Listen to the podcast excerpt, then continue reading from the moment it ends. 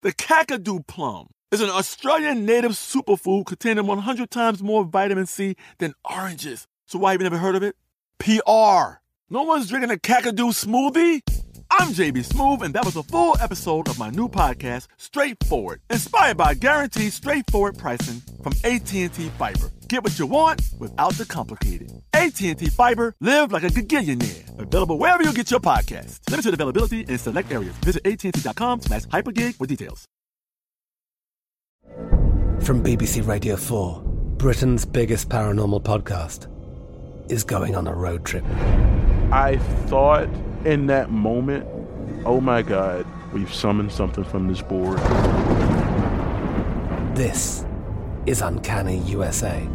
He says, Somebody's in the house, and I screamed. Listen to Uncanny USA wherever you get your BBC podcasts, if you dare.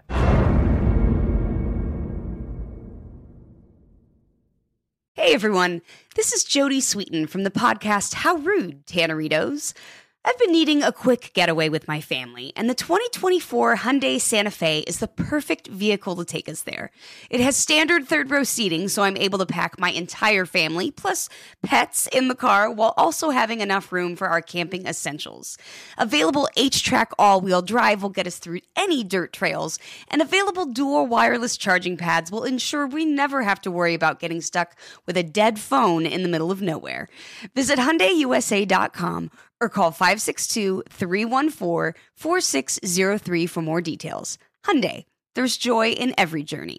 This Day in History class is a production of iHeartRadio. Hello and welcome to This Day in History class, a show that pays tribute to people of the past by telling their stories today.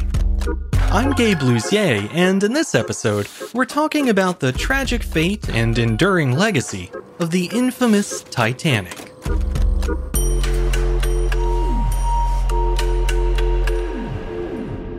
The day was April 10th, 1912. The RMS Titanic departed from Southampton on its doomed maiden voyage to New York. Passengers began boarding at 9:30 a.m. and the ship set sail from White Star Dock a little under 3 hours later. The voyage began, forebodingly enough, with a near collision right there in the harbor. The Titanic displaced a massive amount of water when it set out from the dock. So much, in fact, that the resulting wave broke another ocean liner free from its moorings and sent it careening straight toward the Titanic. Luckily, a nearby tugboat was able to pull the ship out of the way in time, allowing the newly launched Titanic to continue with only a brief delay.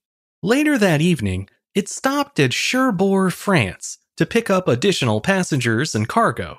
Then the ocean liner continued on to Queenstown, Ireland, and shortly after 8 p.m. that night, it sailed out into the Atlantic to begin the main leg of its ill fated journey. You don't need me to tell you that the Titanic never reached its destination. It struck an iceberg just before midnight on April 14th and sank beneath the surface of the water less than three hours later, taking with it the lives of more than 1,500 passengers and crew. When it happened, people around the world were captivated by the tragedy of the Titanic, and well over a century later, many of us still are. In fact, on the disaster's 100th anniversary, Smithsonian reported that Titanic was the third most recognized word in the world, right behind God and Coca Cola. Interest in the story has waxed and waned over time, but it remains one that we always seem to come back to.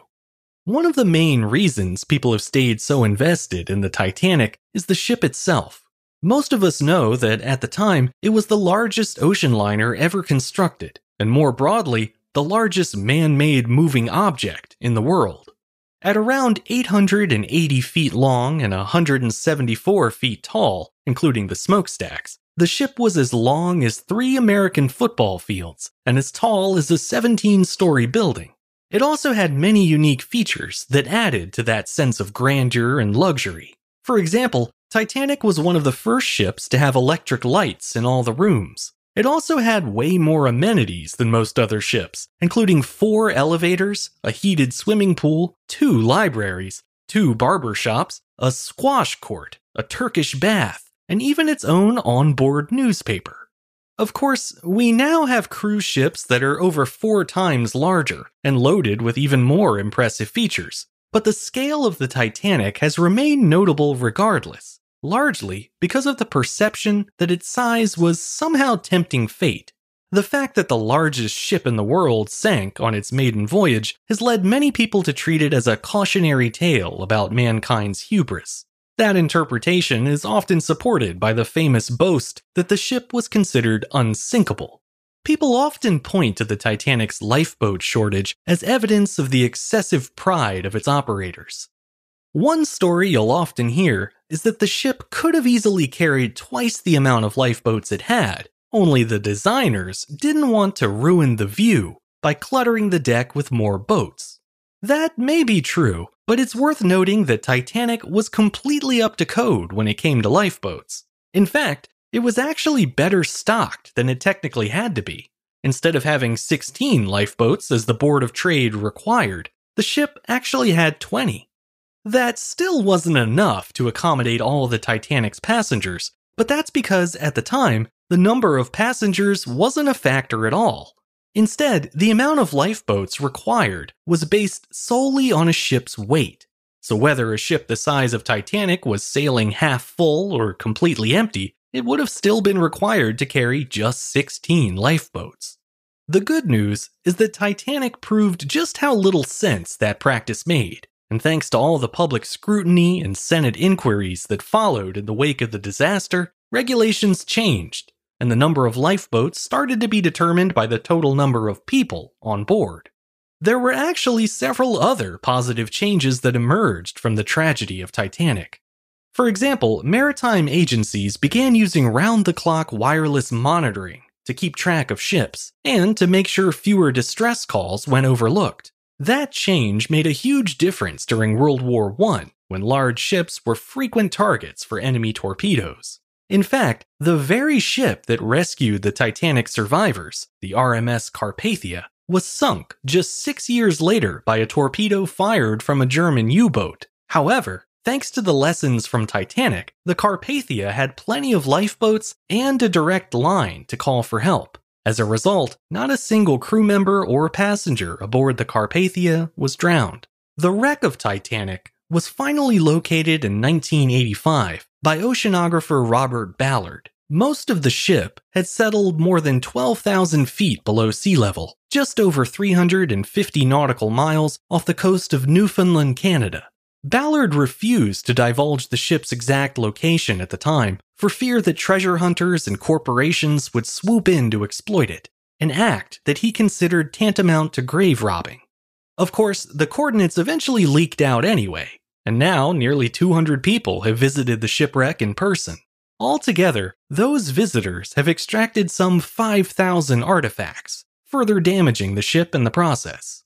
It's a bit unsettling to see the final resting place of so many people picked apart like that. But fortunately, the wreckage of the Titanic is now under the protection of UNESCO, and as an underwater cultural heritage site, any kind of invasive excavation is now off limits. That said, the reality is that Titanic won't be around much longer either way. Mollusks have made short work of the ship's wood, and of course, any human remains were consumed by marine life long ago. The rest of the ship isn't long for this world either. As we speak, bacteria is slowly devouring the ship's iron hull, and as those microbes munch away, they form icicle like communities called rusticles. That's happening all over the ship, inside and out, and as the rusticles get heavier and heavier, they'll pull the whole thing apart, piece by piece. At this point, most researchers estimate it'll just be another decade or two until the Titanic is gone completely. When that happens, it'll really be the end of an era. Though, of course, with all the memorials and biographies and movies, we'll still have plenty to remember Titanic and its passengers by. And speaking of remembrances, Robert Ballard gave a touching one shortly after he found the shipwreck. It works well as a kind of eulogy, both for the ship and for the event as a whole. He said, quote, The Titanic lies now in 13,000 feet of water on a gently sloping, alpine looking countryside overlooking a small canyon below. Its bow faces north. The ship sits upright on its bottom with its mighty stacks pointed upward. There is no light at this great depth, and little life can be found. It is a quiet and peaceful place, and a fitting place for the remains of this greatest of sea tragedies to rest. Forever may it remain that way, and may God bless these now found souls. I'm Gabe Luzier, and hopefully you now know a little more about history today than you did yesterday. You can learn even more about history by following us on Twitter, Facebook, and Instagram at TDIHC Show. And if you have any comments or suggestions, feel free to send them my way by writing to thisday at iHeartMedia.com. Thanks to Chandler Mayes and Ben Hackett for producing the show, and thank you for listening. I'll see you back here again tomorrow for another day in history class.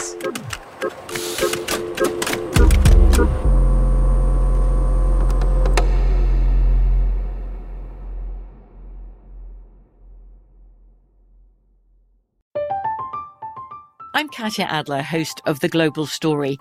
Over the last 25 years, I've covered conflicts in the Middle East, political and economic crises in Europe, drug cartels in Mexico. Now I'm covering the stories behind the news all over the world in conversation with those who break it. Join me Monday to Friday to find out what's happening, why, and what it all means.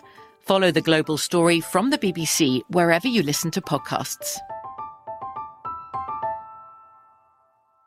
Xfinity has free premium networks for everyone this month, no matter what kind of entertainment you love. Addicted to true crime? Catch killer cases and more spine-tingling shows on A&E Crime Central. Crave adventure? Explore Asian action movies on Hi-YAH. Searching for something extreme? Check out skating, snowboarding, and more on Fuel TV Plus, the global home of action sports. And find crowd-pleasing bops on iHeartRadio's Hit Nation playlist. There's new free shows and movies to love every week. Say free this week in your Xfinity voice remote.